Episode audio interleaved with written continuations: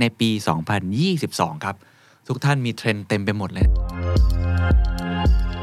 Quiet Quitting Quiet Firing Boomerang 5 เทรนด์สำคัญที่สร้างโลกใหม่ของการทำงานจาก World Economic Forum ซึ่งเขาพูดถึงปี 2023 เขาบอกว่าคุณต้องปรับโครงสร้างบริษัทให้มีประสิทธิภาพมากขึ้น มีผู้นำเพียง 11%เท่านั้น ที่บอกว่ารับคนจากวุฒิการศึกษาหรือดีกรี This is the Standard Podcast. The Secret Sauce. Executive Espresso สวัสดีครับ ผมเคนนักคริน และนี่คือ The Secret Sauce Executive Espresso สรุปความเคลื่อนไหวในโลกเศรษฐกิจธุรกิจ แบบเข้มข้นเหมือนเอสเปรสโซให้ผู้บริหารอย่างคุณไม่พลาดประเด็นสำคัญ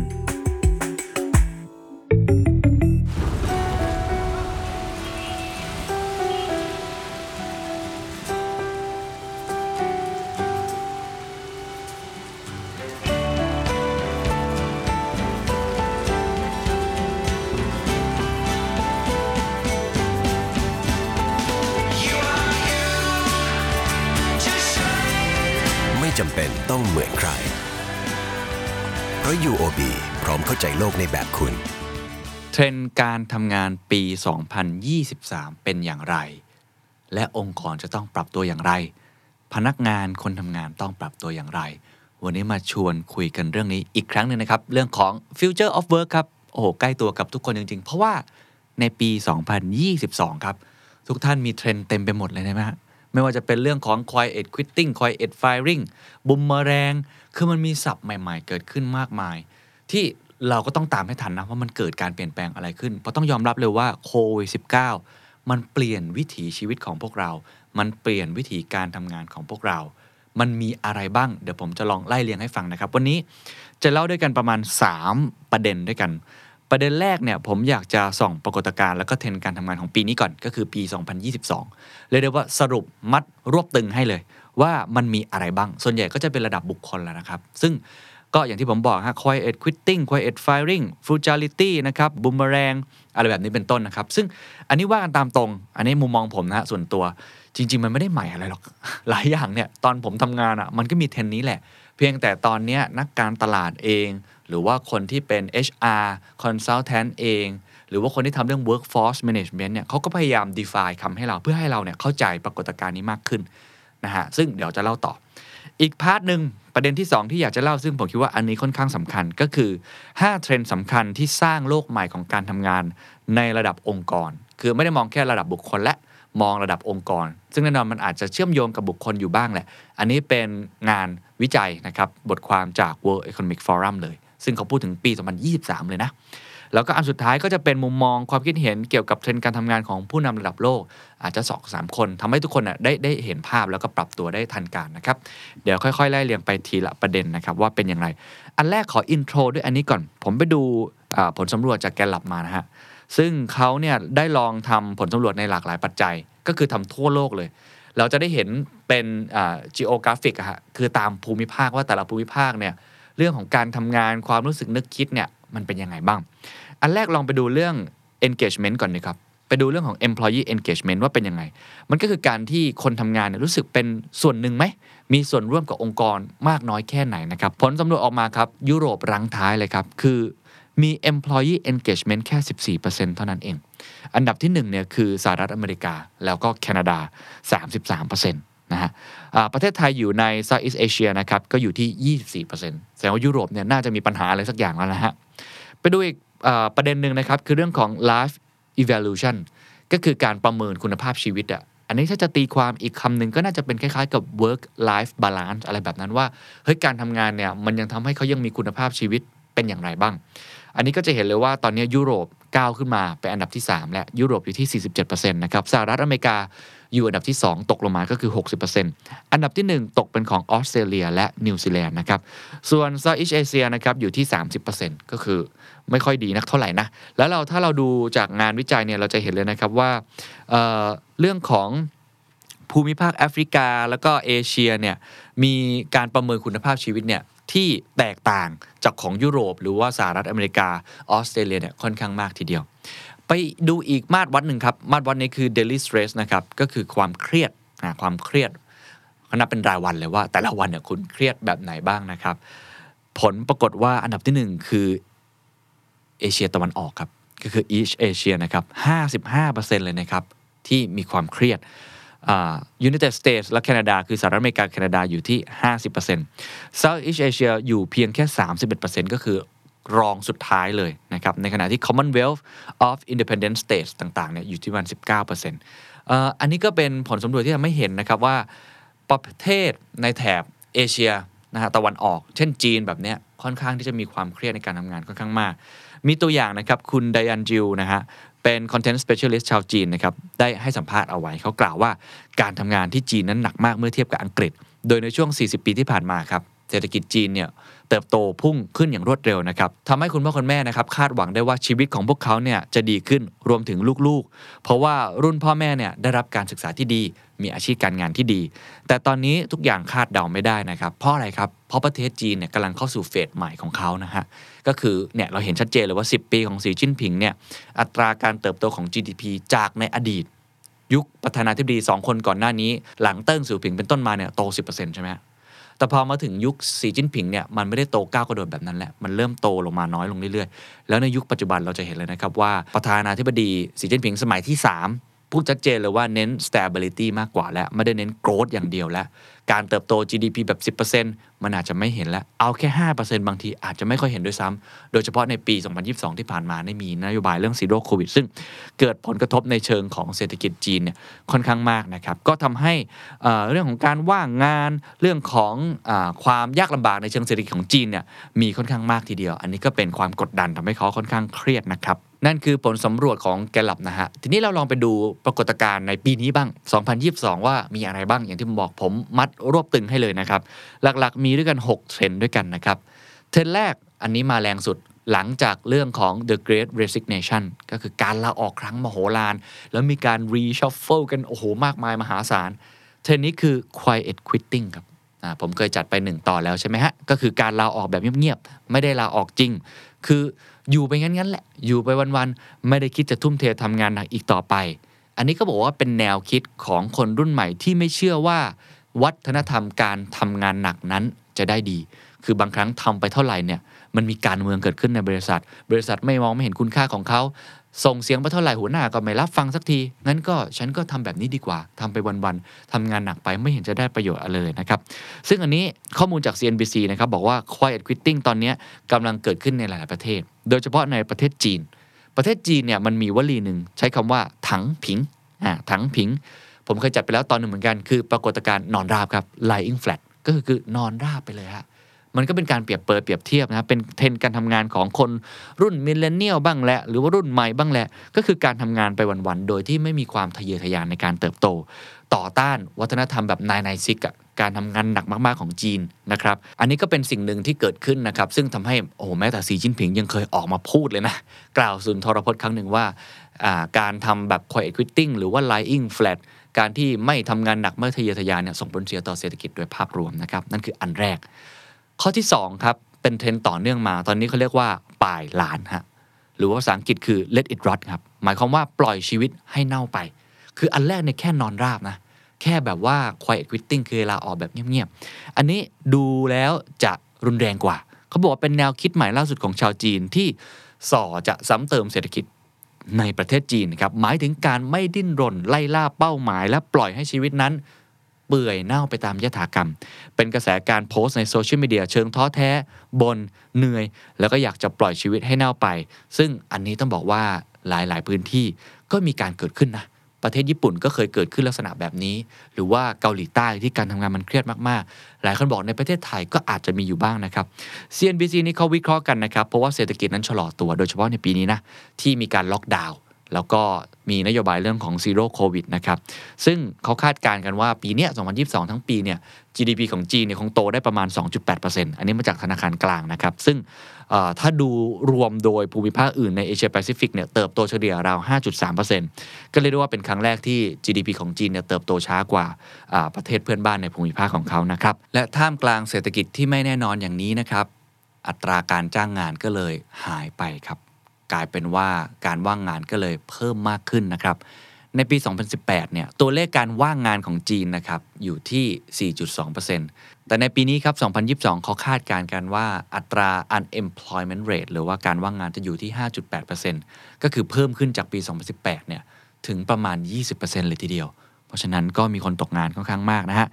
ซึ่งขณะเดียวกันครับอัตราการเข้าศึกษาในมหาวิทยาลัยของจีนเนี่ยก็เพิ่มขึ้นด้วย นั่นหมายความว่า คนรุ่นใหม่ที่เรียนจบมา ก็จะถูกแรงกดดันตรงนี้มากขึ้นงานมันหายากมากขึ้น ก็เลยทำให้เขาเบื่อหน่ายเรื่องงานนะครับ คุณมาเรียคอร์ดวิชครับรองศาสตราจารย์ด้านพฤติกรรมองค์กรที่ University of Nottingham กล่าวว่า โดยธรรมชาติ มนุษย์เราจะต่อต้านสิ่งที่เป็นบ่อนทำลายสุขภาพ กายและจิตใจ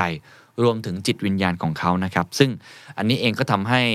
ทางประเทศจีนนะเริ่มมีกระแสต่อต้านการทำงานหนัก อย่างที่บอกไปตั้งแต่ Lying Flat มาสู่ Red It Rot อันนี้คือเปื่อยเน่าไปตามยถากรรมแบบนั้นเลย ซึ่งแน่นอนโดยภาพรวมอาจจะไม่ส่งผลดี แต่เราก็ต้องเข้าใจสภาวะจิตใจของเขาด้วยว่าเพราะว่ามันเจอบริบทต่างๆเนี่ยกดดันเขาค่อนข้างมากนะครับเทรนด์ที่ 3 ครับ คือ quiet firing อันนี้ว่ากันตามตรงผมไม่ได้แปลกใจมาก ผมคิดว่าเป็นเทรนด์ที่มันมีมาอยู่แล้วนะเออมันก็คล้ายๆกับ quiet quitting นะฮะแต่ว่าเป็นในมุมขององค์กรก็คือนายจ้างเนี่ยไม่ไม่ได้ไล่พนักงานออก โดยตรง เพราะว่าการไล่ออกเนี่ยมันต้องจ่ายแพ็กเกจใช่ไหมเป็นการไล่ออกแบบเงียบๆกดดัน พนักงานคนนั้นกำจัดพนักงานคนนั้น โดยไม่ต้องเลิกจ้างหรือว่าไล่ออกนะครับทำให้พนักงานคนนั้นรู้สึกแย่มากที่สุดนะครับเช่นเขาบอกว่าก็มีการเพิ่มงานให้โอ้เพิ่ม workload จนแบบมันเกินพอดีไป การถูกเมินไม่สนใจอะไรเลย ไม่ให้คุณค่ากับเขานะครับไม่ให้การเคารพนับถือต่อเขา การไม่ได้เรียกให้เขาประชุม หรือว่าการที่ถูกฝ่ายบุคคล นะเรียกเขาพบโดยที่อาจจะไม่ได้ทำอะไรที่มันร้ายแรง การฟรีดเขาไว้ไม่ได้ให้เลื่อนตำแหน่ง หรือว่าปรับตำแหน่งลงด้วยซ้ำเนี่ยก็เป็นเหตุผลหนึ่งทำให้พนักงานคนนั้นเนี่ยเหมือนกับออยู่ไม่ได้อะเพราะว่าโดนกดดันแบบนี้นะครับสำหรับผมไม่ใช่เทรนใหม่ฮะเป็นเทรนที่มีการเกิดขึ้นอยู่แล้วในหลาย ๆ องค์กร ซึ่งต้องบอกว่า มันก็ไม่ค่อยดีอะถูกไหมฮะในแง่ของบุคคลถ้าเราเจอแบบนี้เราก็คงไม่ชอบถูกไหมฮะส่วนในแง่องค์กรทำแบบนี้มาก ๆ ไปเนี่ยหลังๆเนี่ยผมเชื่อว่าโซเชียลมีเดียเอง หรือว่าสิทธิของพนักงานคุณค่าของมนุษย์คนหนึ่งในฐานะที่เขาไม่ใช่แค่คนทำงานแต่เป็นมนุษย์เนี่ย มันก็ต้องยอมรับตรงสิทธิ์ตรงนี้มากขึ้นนะครับคุยเฟรลิงก็เป็นอีกอันหนึ่งที่มีคนพยายามจะนิยามว่ามันเป็นอีกเทรนด์หนึ่งในช่วงนี้ ซึ่งผมคิดว่ามันก็เป็นในช่วงที่เศรษฐกิจไม่ค่อยดี แล้วก็สภาวะเศรษฐกิจถดถอยแบบนี้ หลายคนก็ต้องเก็บคองเอาเข่า ลดค่าใช้จ่าย ลดคอสซึ่งหนึ่งในนั้นของคอสก็คือคนนั่นเองก็เลยอาจจะทำให้มีกลยุทธ์แบบนี้ขึ้นมาด้วยนะครับเทรนด์ที่4ครับ frugality ครับ อันนี้แปลว่าประหยัดนะ หรือว่าตะนีทีเหนียว ในความหมายของเขาเขาพยายามจะบอกนะครับว่า คนทำงานเนี่ยยอมที่จะประหยัด คือทำงานแบบประหยัดเพื่อแลกอะไร แลกกับชีวิตส่วนตัว คือมันตอนแรกมันมีแนวคิดหนึ่งใช่ไหม ความฝันแบบเขาเรียกว่าอเมริกันดีมอะเสรีชนอะคืออยากจะทำงานหนักเต็มที่ แล้วก็เอาเงินที่ได้นั้นมา มาใช้ชีวิต เพราะฉะนั้นไอ้ช่วงกว่าที่เราจะไต่เต้าตัวเองขึ้นมา ให้ได้เงินเดือนสูงๆเนี่ยมันใช้เวลาถูกไหมฮะมันก็ต้องยอมเหนื่อย ยอมที่จะทำงานหนัก ยอมที่จะลำบาก ซึ่งอันนี้ก็เป็นแนวคิดคนเจนผมนะ ผมก็เป็นอย่างคือทำงานหนัก แต่ตอนนี้มันเริ่มอีกแนวคิดหนึ่งที่ผมบอกฮะคือเป็นแนวคิดที่เขารู้สึกว่าเออเนี่ยลาออกครั้งใหญ่ไปแล้ว ไม่เห็นจะต้องทำงานหนักขนาดนั้นเลย ถ้าอย่างนั้นเนี่ยเราลดนะลดชั่วโมงการทำงานลงได้ไหมลดความทะเยอทะยานเนี่ยเอาไปใช้ในสิ่งที่ตัวเองชอบ เอาไปใช้ในเรื่องของการพักผ่อน หรือเอาไปใช้ในเรื่องของชีวิตครับ คือยอมที่จะลดความก้าวหน้าในชีวิต ลดการทำงานหนักเพื่อให้ได้ชีวิตอื่นๆ กลับคืนมาบ้าง แม้ว่าการลดชั่วโมงการทำงานจะหมายถึงค่าตอบแทนที่ลดลง หรือว่าความก้าวหน้าที่อาจจะไม่ค่อยมี แต่อย่างน้อยเนี่ยถ้าเกิดเขาใช้ชีวิตอย่างประหยัดมากขึ้น ก็อาจจะมีความสุขมากกว่าหรือเปล่า ซึ่งเทรนนี้เป็นเรื่องปกติโดยเฉพาะในกลุ่มคนรุ่นใหม่ครับที่ต้องดิ้นรนสร้างเนื้อสร้างตัวในโลกที่โหดร้าย ไม่ว่าจะเป็นของค่าที่อยู่อาศัยที่สูงขึ้นทุกปีเงินเฟ้อมากถูกไหมฮะพวกเขาก็เลยเลือกที่จะถอยกลับไปครับ ใช้ชีวิตอย่างประหยัดให้เวลาชีวิตกับตัวเองมากขึ้น ค่อยเป็นค่อยไปดีกว่า รีบมากๆ จนเครียด แล้วก็ไม่รู้ว่าจะได้มีความสุขในตอนไหนครับ จากการสำรวจล่าสุดครับของ Murmuration นะครับ องค์กรด้านการศึกษาและมูลนิธิ Walton Family Foundation เขาพบว่า กว่า 61%ของคนอายุ 15-25 ปี บอกว่าพวกเขาให้ความสำคัญกับความสมดุล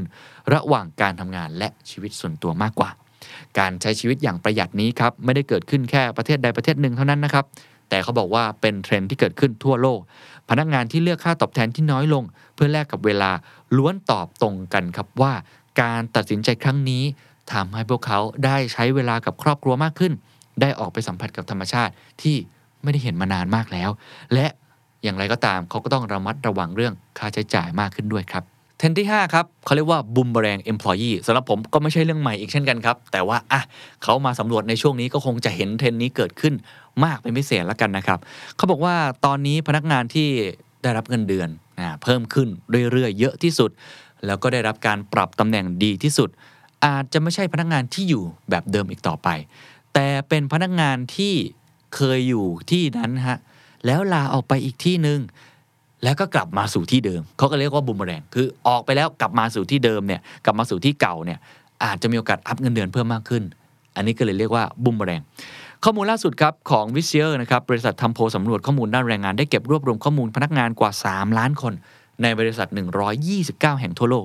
ระหว่างเดือนมกราคมเมษายน 2022 นะฮะ พบว่าพนักงานบูมเมอแรงครับจะได้รับเงินเดือนเพิ่มขึ้นถึง 28%หลังจากกลับมาทำงานที่เดิม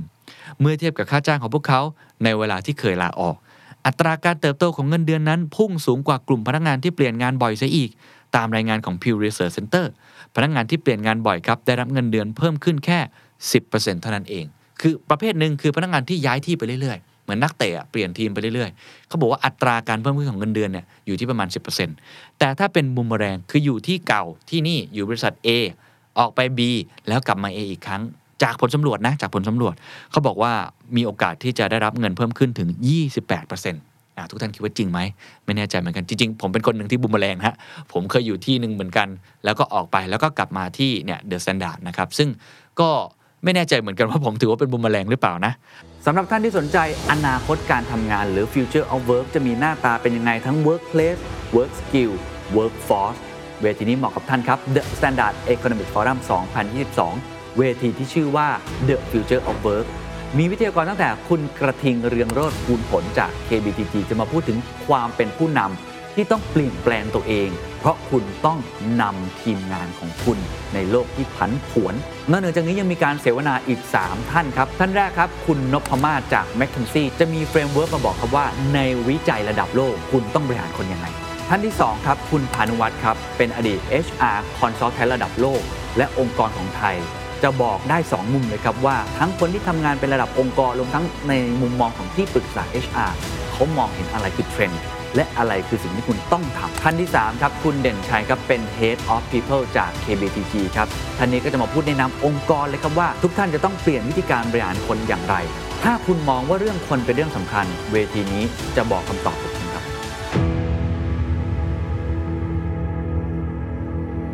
คุณ Andrea Derler ครับหัวหน้าฝ่ายวิจัยของ Visier กล่าวว่าพนักงานบูมเมอแรงไม่ได้แค่ยกระดับเงินเดือนตัวเองเท่านั้น แต่ยังได้ประโยชน์จากความรู้ที่ได้รับเพิ่มด้วย และยิ่งไปกว่านั้นการลาออกแล้วกลับมาใหม่อีกครั้ง ก็เป็นอีกวิธีหนึ่งครับที่จะได้ก้าวกระโดดไปบนพีระมิดของเส้นทางการทำงานด้วย เพราะ 40%ของพนักงานบูมแรงถูกจ้างกลับมาในตำแหน่งที่สูงขึ้นกว่าเดิม แม้ว่าตอนที่พวกเขาลาออกไป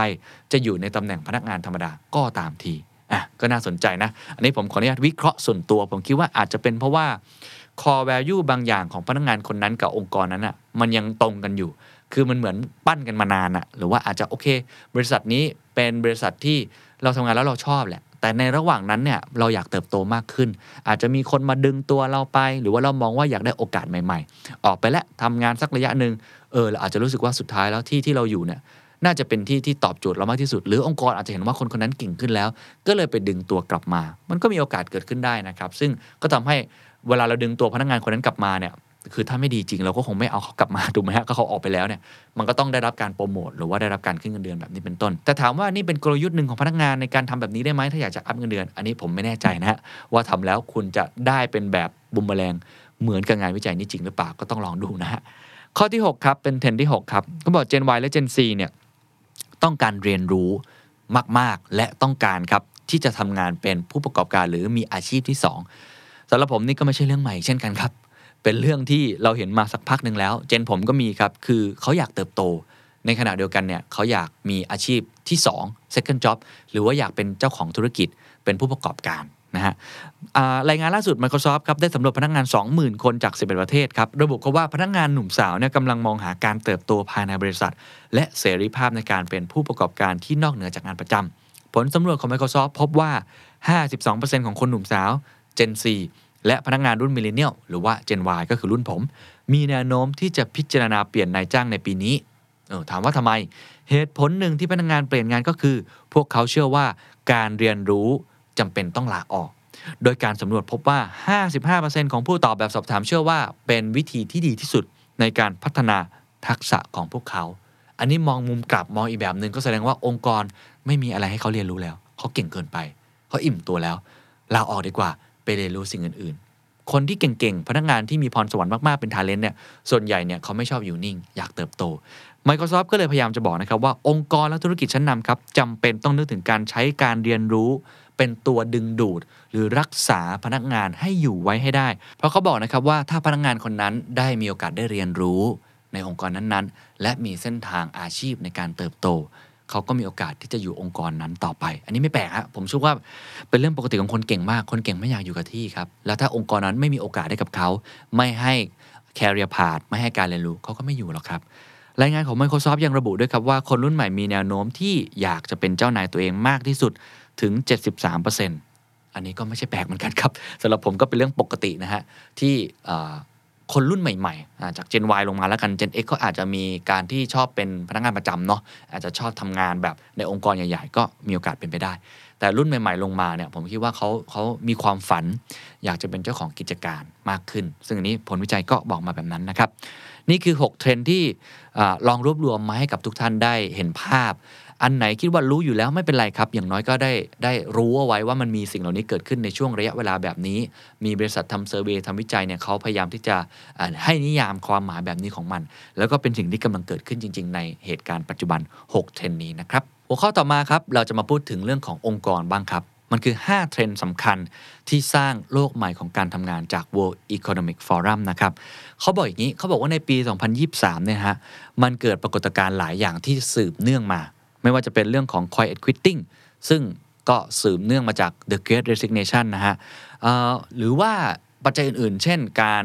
ชะลอตัวของเศรษฐกิจ เศรษฐกิจถดถอย เงินเฟอ้อ การไม่พอใจกับงาน หรือว่าการเลิกออฟของบริษัทหลายแห่งโดยเฉพาะกลุ่มบริษัทเทคโนโลยี และลามไปสู่บริษัทขนาดใหญ่มากขึ้นเรื่อยๆเรื่องของ talent war โอ้โห นี่แข่งกันสูงมากในตอนนี้ หรือว่าการขาดแคลนทักษะที่จำเป็นในเทคโนโลยีใหม่ เรื่องของ STEM นะก็คือ Science Technology Engineering Mathematics หรือว่าพวกการเขียนโค้ด Data Scientist ตอนนี้ก็เรื่อง Climate แบบนี้เป็นต้น โอ้โห เรียกได้ว่าเป็นกลุ่มอาชีพ กลุ่มทักษะที่ขาดแคลนมาก หายากมาก หรือแม้กระทั่งการบูรณาการความรู้ไอ้พวกนั้นมาให้ได้ทั้งหมดเนี่ยในคนคนเดียวเนี่ยมันเริ่มหาคนแบบนั้นยากมากขึ้น เพราะฉะนั้นองค์กรมีหนทางนะหรือว่ามีการเปลี่ยนแปลงที่เกิดขึ้น 5 อย่างในปี 2023 ครับ ข้อแรกเขาบอกว่าคุณต้องปรับโครงสร้างบริษัทให้มีประสิทธิภาพมากขึ้น การปรับโครงสร้างการทำงานในองค์กร เพื่อเพิ่มความสามารถในการแข่งขัน เขาบอกว่าจำเป็นอย่างยิ่ง การปลดพนักงงานอาจจะไม่ใช่คำตอบอย่างเดียว ยกตัวอย่างเช่น บริษัทอัลฟาเบตนะครับ คุณสันดาพิชัยเนี่ยออกมาพูดเลยว่า ขอให้พนักงานเนี่ยร่วมกันปรับกลยุทธ์เพื่อเพิ่ม productivity ของตัวเองและละทิ้งสิ่งที่ไม่จำเป็นมากกว่าที่จะทำการเลิกจ้าง การแสวงหาประสิทธิภาพในบริษัท ควรจัดลำดับความสำคัญครับ รักษาพนักงงานเก่งๆครับ ที่พวกเขาเนี่ยมีผลนะ กระทบในแง่ของการสร้างกำไรให้กับบริษัทมากๆ คือ World Economic Forum เขาพยายามจะบอกนะครับว่าบางครั้งการเลิกออฟเนี่ยอาจจะไม่ใช่คำตอบเดียว แน่นอนว่าผมเชื่อว่าสถานการณ์เศรษฐกิจแบบนี้เนี่ยหลายครั้งเนี่ยมันเป็นช้อยส์ที่ทำแล้วมันเกิดผลมากที่สุด แต่ World Economic Forum พยายามจะบอกว่าจริง ๆ แล้ว การทำให้บริษัท lean ทำให้มีประสิทธิภาพ และรักษาพนักงานเก่งๆไว้ ก็เป็นอีกเทรนด์หนึ่งเป็นอีกการเปลี่ยนแปลงหนึ่งที่คุณก็สามารถทำได้เช่นเดียวกันครับ ข้อที่2ครับการเปลี่ยนแปลงที่เกิดขึ้นอันนี้ชัดเจนมากๆ แล้วผมก็เห็นด้วยมากครับ คือเปลี่ยนจากการจ้างงานตามดีกรีวุฒิที่การศึกษามาสู่การจ้างงานตามทักษะที่ตัวเองถนัดมากขึ้น เพราะว่าวุฒิบางทีไม่ได้ตอบโจทย์ คุณต้องเรียนรู้ใหม่อยู่ดีนะครับบริษัทต่างๆครับเริ่มที่จะจ้างงานคนที่มีทักษะมีประสบการณ์ ในขั้นสูงมากขึ้นเรื่อยๆ และลดการจ้างงานตามการศึกษาในระดับที่สูงครับ ส่งผลให้การรับสมัครบัณฑิตนั้นลดลง นายจ้างจำนวนมากครับกำลังตัดปริญญาออกจากเกณฑ์การจ้างงานเพื่อประเมินทักษะแทน ในสหรัฐอเมริกาครับ มีผลวิจัยบอกว่ามีผู้นำเพียง 11%เท่านั้น ที่บอกว่ารับคนจากวุฒิการศึกษาหรือดีกรีมันเปลี่ยนไปแล้วครับโลกในตอนนี้ เพราะฉะนั้นเขาเลยบอกว่าคนรุ่นใหม่เองก็ตามทีที่เข้าสู่โลกแห่งการทำงานครับ จะต้องเปิดโอกาส ให้ตัวเองได้เรียนรู้สิ่งใหม่ๆ อยู่เสมอ โดยเฉพาะการเรียนรู้แบบบูรณาการจากการฝึกงานบ้างแหละ จากการทำงานบ้างแหละ หรือว่าจากผู้ที่มีประสบการณ์ อย่าเอาแต่ความรู้ในตำราในมหาวิทยาลัยอย่างเดียว อันนี้ผมเห็นด้วยมากครับ ในตัวผมเองก็อย่างองค์กร Standard เนี่ยถามว่าดูวุฒิการศึกษาไหมก็ดูในระดับหนึ่ง แต่ไม่ใช่ปัจจัยสำคัญ แทบจะไม่ใช่ปัจจัย 1 2 3 เลยด้วยซ้ำดู mindset ดู skill set ดูประสบการณ์ แบบนี้มากกว่าด้วย ซึ่งผมคิดว่าเทรนด์ในอนาคตก็น่าจะเป็นอย่างนั้น เพราะว่าการศึกษาในมหาวิทยาลัย หรือระบบการศึกษาแบบปกติเนี่ยมันเริ่มไม่ตอบโจทย์การทำงาน เพราะว่าโลกมันเปลี่ยนไปเร็วมากนะครับ อันนี้คือข้อที่ 2 ข้อที่ 3 ครับเขาใช้คำว่า the mobility of talent นะก็คือ talent เก่งๆเนี่ยเขามีความคล่องตัวมากขึ้น ปัจจุบันนี้การทำงานแบบว่า work from anywhere นั่นแหละ ทำงานจากระยะไกลเนี่ยเป็นเรื่องปกติมากขึ้นนะครับ ซึ่งคนที่มีความสามารถโดยเฉพาะ talent เนี่ยเขาสามารถทำหลายงานได้พร้อมกันได้ เขาก็เลยบอกว่านักวิจัยคาดการณ์ว่าคนงานที่อายุน้อยในปัจจุบันเนี่ยมีงานมากถึง 12ถึงงาน ในช่วงชีวิตของเขา ก็คือเขาทำงานได้หลาย job ซึ่งทำให้คนที่มีความสามารถเนี่ยมีความคล่องตัวในการทำงานที่มากขึ้น จากการทำงานแบบ work from anywhere อันนี้หมายความว่าคนเก่งๆเนี่ยเขาก็สามารถทำงานได้หลากหลายมากขึ้น บางครั้งเขาไม่ต้องทำงานที่ใดที่หนึ่งเป็นประจำด้วยซ้ำเพราะว่าเขามีโอกาสมากขึ้น ไม่ต้องเข้าออฟฟิศบางทีทำงานตรงนี้แล้วก็ไปทำงานตรงนั้น อาจจะเป็นฟรีแลนซ์อาจจะเป็น gig worker ก็ได้หมดเลย ฉะนั้นตรงนี้ the mobility of talent เนี่ยค่อนข้างที่จะเป็นเทรนด์ที่มามากเทรนด์ที่4ครับ the rise of work แล้วก็ decline of employment ครับคือแปลเป็นไทยง่าย ๆ ก็คือ คนมีงานมากขึ้น แต่ว่าลดการจ้างงานลงเอ๊ะมันหมายความว่าอะไรในบทความนี้เขาพยายามจะบอกนะครับว่าการเติบโตขึ้นของบริษัทแพลตฟอร์มต่างๆ มันได้เปลี่ยนกฎกติกาในการจ้างงานไปตลอดการค่อนข้างมาก ยกตัวอย่าง เช่นพวกไรเฮลิงนะพวก Uber Gap อะไรแบบนี้นะครับเขาสามารถสร้างโอกาสในการทำงานให้กับคนขับนะไดรเวอร์เนี่ยมากกว่า 5 ล้านคนทั่วโลก โดยที่ไม่ต้องเซ็นสัญญาการจ้างงาน หรือว่าผูกมัดที่ใดที่หนึ่ง ในความหมายของ World Economic Forum เขาก็พยายามจะบอกนะครับว่ามันคือ gig economy นั่นแหละครับ คือมันไม่ต้องมานั่งเซ็นสัญญาการจ้างงานแบบเดิม คุณคิดภาพอะถ้าเกิดคุณเป็นบริษัททำแท็กซี่อะแล้วคุณต้องทำแบบแบบเดิมอะคือการจ้างงาน 5 ล้านคนขับนะโอ้โห ไหนจะเรื่องของ provident fund เรื่องของ pension fund เรื่องการดูแลสิทธิอะไรต่างๆเนี่ยมันมันตามมาเป็นหางว่าวเลยถูกไหมฮะแต่ว่าพอมันเป็นแพลตฟอร์มเนี่ยมันเป็นการทำงานแบบหลวมๆ นะมันคือการทำงานแบบ gig เขาถึงเรียกว่า gig นั่นแหละ gig economy เหมือนมีกิ๊กนะฮะมันก็เลยเป็นแค่ work ไม่จำเป็นต้องเป็น employment อันเนี้ยมันเป็นอีกอรูปแบบหนึ่งของการทำงาน ในมุมมองขององค์กรก็ดีครับ เพราะว่าสามารถมีงานเป็นจำนวนมากโดยที่ไม่ต้องมีข้อผูกมัดนะฮะในขณะเดียวกันคนทำงานก็ดีเหมือนกันนะสำหรับคนที่ชอบการทำงานแบบที่มันหลวมๆแบบนี้ คือเขาก็มีสิทธิ์เลือกงานได้หลายอย่าง เช่นไรเดอร์อย่างเงี้ยผมเห็นหลายคนก็ใส่เสื้อ ทุกสีครับ เดี๋ยวก็เปลี่ยนเป็นสีเขียว เดี๋ยวก็เปลี่ยนเป็นสีชมพู เดี๋ยวก็เปลี่ยนเป็นสีม่วง คือใส่ได้ทุกสีเลยติดสติกเกอร์ทุกอันแท็กซี่ก็เห็นติดสติกเกอร์ทุกอัน เพราะว่าเขาก็ทำงานแบบหลวมๆมันไม่ได้จำเป็นที่จะทำงานที่ใดที่หนึ่งนะครับ อันนี้ก็เป็นอีกอย่างหนึ่งนะฮะที่เขาบอกว่าบริษัทเนี่ยจำเป็นอย่างยิ่งครับที่จะต้องปรับตัวตรงนี้ให้มากที่สุดเท่าที่จะเป็นไปได้ คือลองออกแบบโครงสร้างการทำงานแบบใหม่ ๆ ตรงนี้เพิ่มมากขึ้น เขามีรูปให้ด้วยครับ ถ้าใครดู YouTube ดูรูปต่างก็จะเห็นนะครับ อันแรกเขาเป็นรูปแบบว่า organization man era เราจะเห็นเลยว่า worker 1 2 3 เข้ามาใน box ที่เป็นสี่เหลี่ยมเนี่ยนะฮะ company แล้วก็จะดูแลกับ customer 1 2 3 อันนี้เป็นเรื่องปกติแบบตรงไปตรงมา อันใหม่เขาเรียกว่า unbundle work ก็คือมันไม่ bundle อะ มันไม่ต้องมาผูกโยงอะไรกันอะ แบบ unbundle work era คือเป็น worker หนึ่งมาเข้ามาแล้วเป็นแพลตฟอร์มแทนที่จะเป็น company ไอ้ box เนี่ยหรือกล่องของไอ้เจ้าแพลตฟอร์มเนี่ยมันก็จะเป็นเส้นประคือหลวมๆหน่อย ไม่ได้จำเป็นต้องมานั่งผูกมัดอะไรเซ็นสัญญาอะไรกัน ในขณะเดียวกัน worker หนึ่งก็สามารถดูแล customer ได้ทั้ง 1 2 3 ไปจนถึงร้อยเลยอ่าอันนี้เป็นต้น เพราะฉะนั้นเขาพยายามจะบอกนะครับว่าบริษัทเองเนี่ยพยายามที่จะต้องผลักดันนะฮะเรื่องของการเชื่อมโยงโอกาสในการทำงานเพิ่มมากขึ้น ไม่ใช่แค่คิดเรื่องการ จ้างงานอย่างเดียวครับ ข้อที่5ครับผมจะไปอย่างเร็วมากอันนี้ไม่ได้ใหม่อะไรมากครับ แต่ว่าก็เป็นเรื่องสำคัญมากขึ้นเรื่อยๆ ก็คือเรื่องของทักษะดิจิทัลนั่นเองอ่าตอนนี้เป็นเรื่องที่จำเป็นอย่างยิ่งนะเออมันไม่ใช่แค่ทักษะ soft skill อย่างเดียว leadership communication อะไรพวกนี้ก็สำคัญนะฮะ แต่ว่า World Economic Forum พยายามจะบอกนะครับว่าตอนนี้เรื่องของเศรษฐกิจดิจิทัลเนี่ยมันยังเติบโตได้เยอะมากเลยแพลตฟอร์มดิจิทัล AI Internet of Things หรือตอนนี้ก็เรื่อง blockchain เรื่องของ tokenization เรื่องของ Web3 ที่มีโอกาสจะคืบคลานเข้ามามากขึ้นเรื่อยๆ เพราะฉะนั้นเนี่ยเรื่องของการเปลี่ยนแปลงที่เกิดขึ้นในตอนนี้ก็คือเรื่องของทักษะดิจิทัลนั่นเองครับ สุดท้ายครับ อยากจะพาไปดูแนวคิดการทำงานสมัยใหม่นะ Future of Work ในมุมมองของสัก 2 CEO แล้วกันนะครับ ซึ่งเราก็น่าจะเห็นภาพ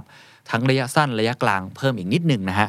สองคนนี้ก็คือขั้นแรกคืออคุณสันดาพิชัยเนาะสันดาพิชัยก็คือ Alphabet Google นะครับแล้วก็คุณทิมคุกจาก Apple นะครับคุณสันดาพิชัยเนี่ยได้ใช้กลยุทธ์ที่เรียกว่า simplicity sprint อ่า simplicity คือความเรียบง่าย sprint ก็คือการออกวิ่งด้วยความเร็วใช่ไหมเขาบอกว่าตอนนี้ครับเขาพยายามส่งเสริมนะฮะแล้วก็สนับสนุนให้พนักงานของเขาเนี่ยกว่า 174,000 คน ให้มีแนวคิดดังนี้ครับ 1. มีวิธีการในการทำงานให้ได้ผลลัพธ์ที่ดีและเร็วขึ้น 2. คือลดสิ่งที่ไม่จำเป็นออกไป ก็คือ lean นั่นแหละ productivity นั่นแหละ ช่วงเวลาแบบนี้โดยเฉพาะ 2 ปีนี้ ผมเคยจัดไปหลายตอนแล้วว่าอยู่ในช่วงที่เศรษฐกิจเข้าสู่อนาคตที่มืดมนนะฮะเรากำลังเข้าสู่หน้าหนาวอย่างเต็มรูปแบบของเศรษฐกิจถดถอย ทางสันดาพิชัยก็ออกมาพูดเลยว่า ในช่วงที่บริษัทต้องลดต้นทุน แล้วก็กำลังเผชิญกับความแบบปั่นป่วน ไม่พอใจของทีม เขาย้ำกับพนักงานว่าไม่อยากให้มองเป็นการประหยัดต้นทุนเชิงรุกอย่างเดียว หากต้องการให้ใช้สายตาระยะยาวในการดูการเปลี่ยนผ่านโดยบริษัทครับ ยังคงลงทุนในโครงการระยะยาวเช่นคอมพิวเตอร์ควอนตัมแต่ว่าในช่วงเวลาแบบนี้ช่วงเวลาที่ไม่แน่นอน สิ่งสำคัญคือต้องฉลาดคือ smart ทำงาน smart มากขึ้น 2. ประหยัดโอ้ใช้คำนี้เลยนะ ประหยัด 3. ไม่ใช่แค่ประหยัดครับขี้เหนียวครับ ใช้คำว่าขี้เหนียว และ 4. เพื่อให้มีประสิทธิภาพมากขึ้น ฉลาดประหยัดขี้เหนียว เพื่อให้มีประสิทธิภาพมากขึ้นนี่เป็นการส่งสัญญาณจาก CEO นะครับบอกว่าโลกหลังจากนี้โดยเฉพาะระยะสั้น 2 ปีนี้น่าจะน่าเป็นห่วงฮะน่ากังวล เพราะฉะนั้นต้องเก็บคองอเข่า แต่ว่าในระยะยาวเขาก็ยังลงทุนใน